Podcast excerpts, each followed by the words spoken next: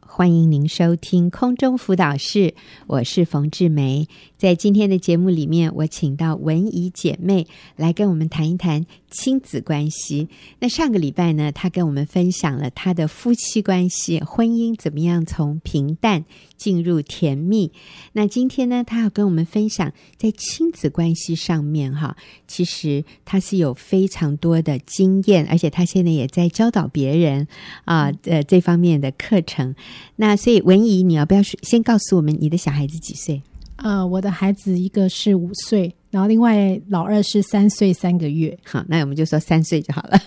五岁啊，跟三岁真的是是呃是小小孩哈。嗯那啊、但是文怡，在我跟你交谈的里面，我发现你对于亲子关系这个部分，你是很有，你是做的很开心的，而且嗯你是觉得自己还真的做的很轻松、有成就感的哈。嗯那一般来说，孩子这样的年龄哈，妈妈有这种感觉的不多耶。哦一般来说，孩子三岁到五岁这样的年龄，妈妈都会觉得好累哦，觉得那个孩子好难搞哦。可是你似乎没有这样的困扰。哼哼，嗯 对，因为我的孩子从 baby 的时候我就开始训练他。嗯，好，所以你是用哪一套训练？呃，我是用那个从零岁开始这个教材来训练我的从小零孩。岁开始，嗯对这个学员也出了两本， 对对这对，同一个作者写的哈嗯，就从零岁开始。好，那你觉得在你跟着这个书里面的这样的教导所做的，你觉得最有效的是哪一个部分？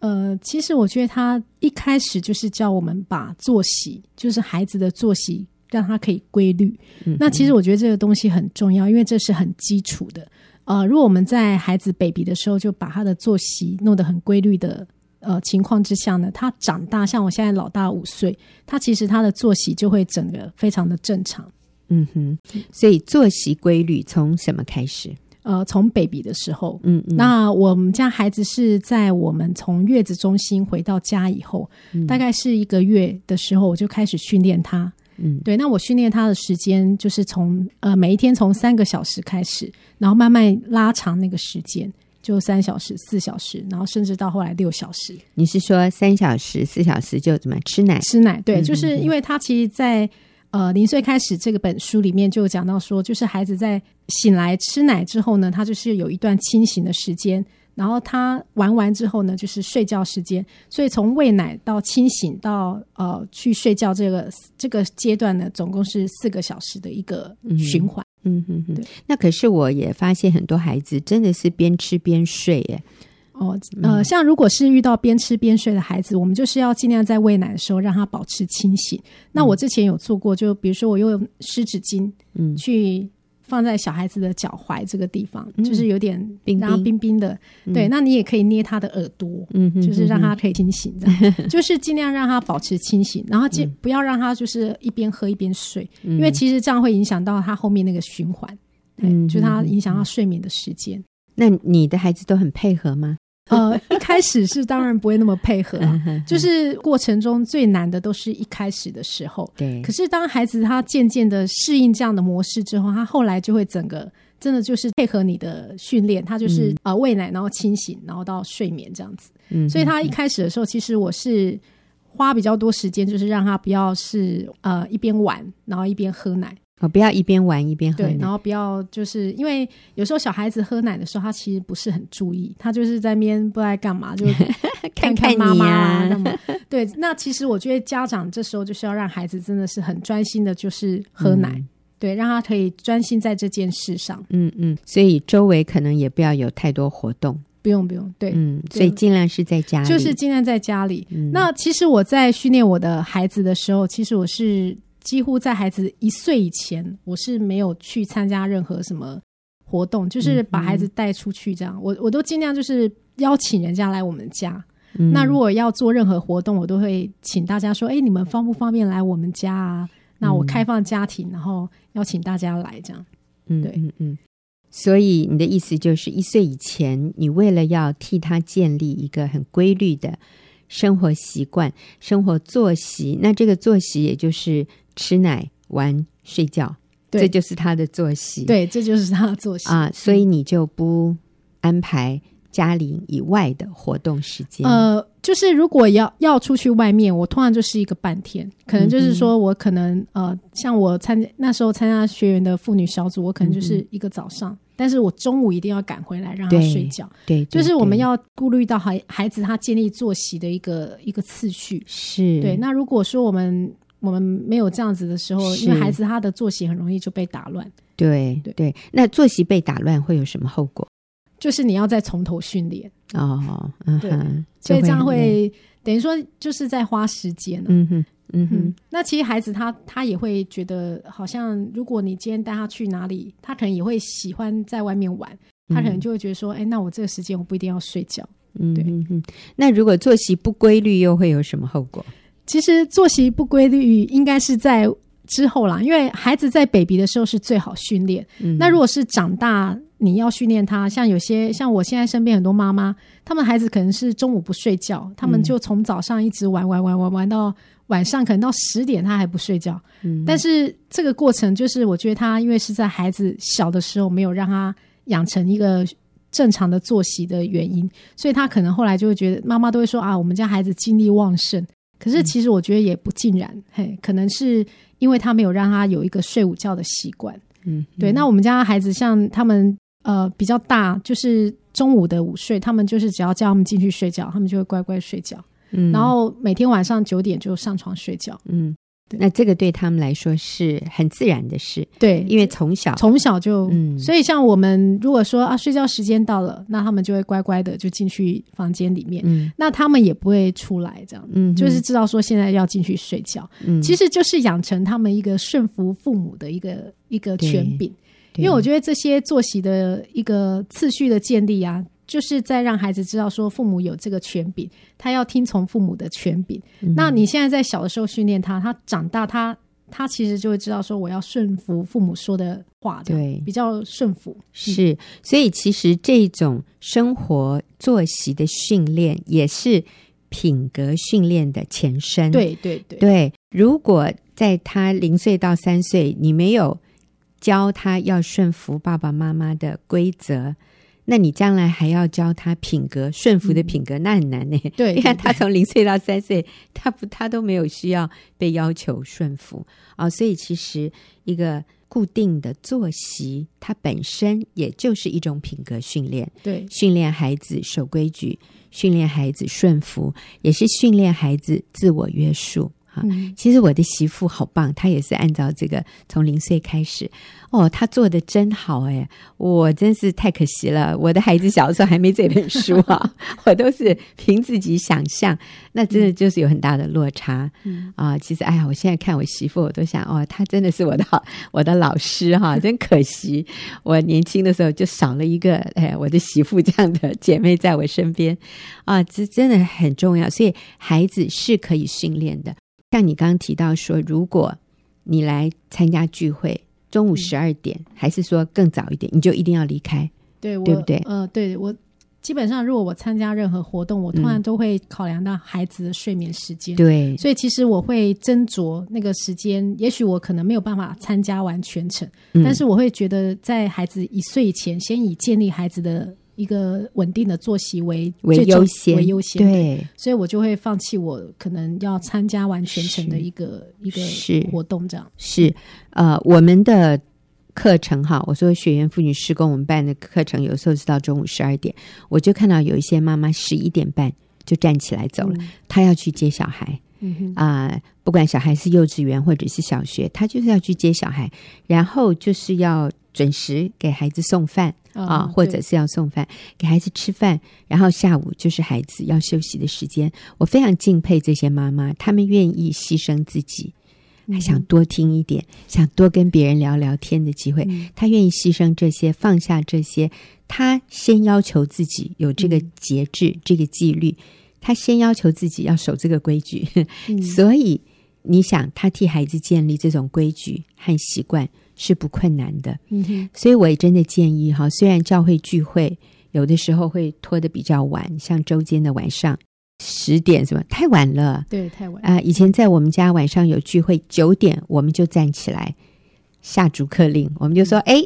我们该结束喽，我们小孩要睡觉喽，你们也要回家了，明天都要上班，大家就会站起来，所以我们就能细水长流。嗯如果每次都拖到很晚，你知道吗？小孩子也累，以后大人也不敢来聚会了。嗯，啊、所以这个是非常重要的啊、我们谢谢文怡刚刚跟我们分享这个替孩子建立规则。文怡，你刚刚有没有提到夫妻跟小孩子要分开睡？来，你再呃补充一下。对对啊、其实我们呃在建立孩子的作息的时候，我们其实都会希望孩子是到另外一个房间去睡。嗯就是呢，呃，我们的房间是不让孩子上来跟我们睡的，就是只有我跟我先生，然后他们就要自己睡在另外一个房间。这个为什么很重要？这个其实，因为我觉得，如果你在 baby 的时候没有训练他，其实你将来他都会没有办法离开呃父母的房间，他们就是要睡在父母的中嗯间。那其实这个就会影响到夫妻的关系，因为你不管做什么事情，孩子就会卡在中间。嗯，对，那那有些父母会觉得，可是这样好残忍哦，我好不忍心哦，他才那么小就不能睡在爸爸妈妈身边，大一点再分吧。嗯、不会不会，就是其实我觉得在 baby 的时候分是最好的，啊而且怎么不会说危险，因为其实小朋友他呃，像我们的孩子放在我们另外一个房间，其实都听得到他的声音，嗯所以他有任何的问题，其实爸妈都知道，嗯，所以呃，我觉得孩子睡在另外一间是不会影响到父母亲，然后另外他自己也可以睡得比较好，嗯，这个是真的，嗯因为如果父母有的时候，父母跟孩子不一定是同同时时间间睡觉上床，对对那如果都要孩子跟着父母，有时候会拖太晚，对而且父母这边要讲什么话也会吵到他。对还有呢，有的时候因为孩子跟父母睡同一个房间，父母也会被干扰。对，没小错，孩子有一点点声音，父母就会惊醒，可是其实他没问题的啊、嗯哼哼所以你是说越早越好？所以你在什么时候就跟孩子分床我了？从月子中心一回来，哦，我的孩子一个月的时候，他就睡在自己的房间，啊、对是是是，所以你认为这个是很安全，很不用安全。啊？其实实像我们家两个孩子现在都比较大了，他们就是睡在自己的房间。那原则上，我们请他们去睡觉的时候呢，他们是不会再出来的，嗯，除非是要上厕所，不然他是们都是在自己房间睡觉。所以你的孩子从 baby 开始也不需要妈妈摇啊、都不抱用啊才睡着，对，就都不是用。嗯他该睡的时候，你就是把他放在床上。，对对，那他如果哭呢？哭就是要先去判断一下。像我呃，我孩子哭的时候，我都会在门口看一下他是什么状况，是不是比如说噎到啦，或是溢奶嗯或什么。如果是很没有这些问题的话，原则上我是不会马上去把他抱起来，我就嗯是会观察，嗯哼，所以他哭一哭，他会自己他会睡自己着。睡着。嗯哦，你看，好有自信的妈妈。所以你是看了那本书《从零岁开始》，是，这是学员出版社的，那个作者叫什么名字 e z o 那种但我不知道中文翻译成什么。好，anyway，这个呃书名叫《从零岁开始》，有第一集、第二集，现在也有现在也有三岁以后的了呃吗？还没还没有哦对，好好，那我们说，呃，这一段你要跟我们谈一谈，小孩子吃饭你怎么对训练他？呃，像我们家孩子在吃饭的时候，我一定让他坐高脚椅。嗯那刚开始的时候，他一定不喜欢坐在高脚椅上面，他会一直想要挣脱。嗯嗯，但是、是呢，我我就是让他安抚他，就是让他坐在上面。嗯那我们在刚开始喂吃饭的时候，其实小朋友会对我们碗里面的食物，甚至我们的汤匙都很有兴趣。那像我们家老大那时候在喂他的时候，他都会把里面的这些食物泥拿出来，就用手这 边，然后吃的到处那个。呃，嗯桌子都脏脏的。那像我们在训练的时候，就是他只要做这个动作，我就是会跟先把他手放在旁边说不可以，嗯好、要先用言语的跟他说不可以哦，哈、那如果说他屡劝不听的时候，我就会稍微用食指跟中指，然后打他的这个手背就是轻轻打哈。那其实 baby 的打一下，他大概就知道这个动作是不行的，嗯，所以他就会知道说，哎，妈妈好像就是要我不要把食物嗯，呃撒出来。嗯然后，所以他们在吃饭的时候，他们的手呢就会乖乖的放在高脚椅的两边，然后就是嗯我们这边喂他这样。嗯那等到他大一点的时候，我就让他尝试自己吃。嗯对，那这个也是这个刚开始他自己吃的时候，他都会把食物用汤匙舀出来丢在地上。那这个也要开始训练他，就是你要告诉他这个动作不可以，要先教他啊、如果你没有教他就打他，那那其实是不对的，就是要先教他，然后什么是正确的吃饭的、呃方式。然后如果他真的呃屡劝不听的时候，我们才会用一点点小小的嗯呃打手心的这个事情来来处理这样。对，是这个真的是非常有效哈。那我也要再一次的承认，在我的孩子小的时候没有这本书，所以呢，我真的是不懂。我就是小孩子，就是一直喂喂喂，喂到其实他可以自己吃的时候，我就是觉得他会弄得太脏，所以我还是继续喂。嗯我错过了那个小孩子可以哦自己嗯自己吃他有那个冲动想要自己吃的那个阶段，我还继续喂啊，所以后来我真的都是孩子到处跑，我就在后面追着喂的啊，还要劝啊、哄啊，来吃一口，塞一口进去，累死了。你知道一天三餐都要这样子，我就觉得当妈妈好累哦。对，嗯而且我们在训练高脚椅的时候，其实就是不要让他们到处跑，对因为其实呃，像我跟我两儿子就是说，吃饭就是在餐桌，对，嗯你吃东西就是要固定坐在椅子上，乖乖的把东西吃完，你才可以下来。那没有吃完你就不能下来。嗯所以其实我觉得到现在他们呃不会说边走边吃啊，或是嗯拿到客厅那边什么吃的哎呀满地对都是。对真的是太棒了！哎，我真的是看到这个训练是非常有必要，而且让父母后来就越来越轻松。对，一开始是比较困难。对嗯，好，对，而且像在高脚椅训练完之后呢，其实他们如果坐这个儿童座椅的时候，其实他们也会乖乖的坐在椅子上。就是它其实是很多连带性的影响。嗯那像我们也会用到像游戏床，嗯那其实游戏床这个用意，其实就是让孩子可以有一个自己玩的时间。嗯那像我们家孩子在小的时候，我你说一下什么是游戏床？呃，游戏床就是其实。嗯，其实就是给孩子一个独立的空间。如果说没有游戏床的话也没关系，你可以使用家里的角落，嗯，或者是说呃，可能一个房间的一角或客厅的一角，嗯甚至你们的这个餐厅的一角都可以。那只要是告诉孩子说这个地方就是你游戏的地方，然后让他知道说这里就嗯是有一个我要范围。对对对，我要自己在这边待十分钟或待十五分钟。其实它的它的用意在这里，就是让孩子可以有自己玩的时间。嗯那像呃，我之前觉得说，哎，要训练孩子自己玩的这个时时候，我觉得好像有点困难，因为孩子通常都很想黏着妈妈。可是我后来还是照着书上的做法去做。那到现在，我就会发现，哎，我的孩子他们其实不太会黏我，就是他们游戏呃，比如说我跟他说现在是你们游戏的时间，然后他们就自己玩。他们甚至就可能两兄弟就在房间玩的很开心，他们就不会来找我，所以我就可以在这这个时间就打扫家里，然后可能做一些事情，或是做自己的事，嗯就是很方便。那这是从以前他们 baby 的时候，我就是开始用这个游戏床的训练。其实这样的一种训练，不是只对我们大人好，说哦，他们可以自己玩，然后我可以去做我的事而已。其实对孩子是更好的。对对对，他们这种独立的玩耍的时间，对他们有什么帮助？呃呃，首先是他们会有一个比较独立的，他们会个性比较独立，然后另外就是他们会有创意。那嗯因为有一个，就是你会在一个被规范的一个范围里面玩的时候，他会把那些玩具。可能用很多的创意去玩它，嗯，然后甚至他可能在这个过程中，他比较学习说怎么样去，呃，去去自己去是，激发一些一对些玩游戏的方法。确实是真的啊、还有他们自己玩，他们也会学习人际的互动，他们也会嗯建立他们自己的一种互动的模式哈。那其实对他们来说是很重要的。所以在这里，对孩子的好处就是，其实对他们的脑部的，是有帮助，呃对、嗯他们会更有创意，对他们会更去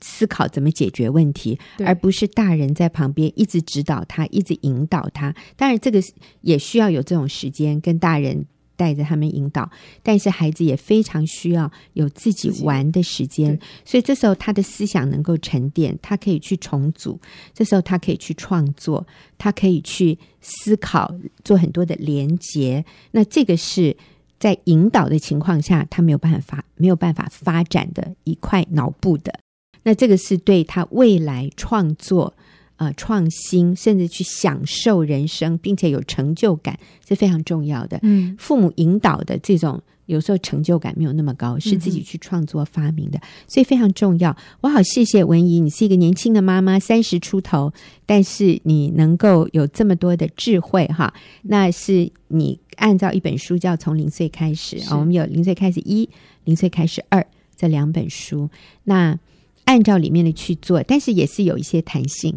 对哈对对，对，那我觉得是非常非常好的。谢谢文怡你跟我们的分享，也谢谢听众朋友的收听，我们下个礼拜再会。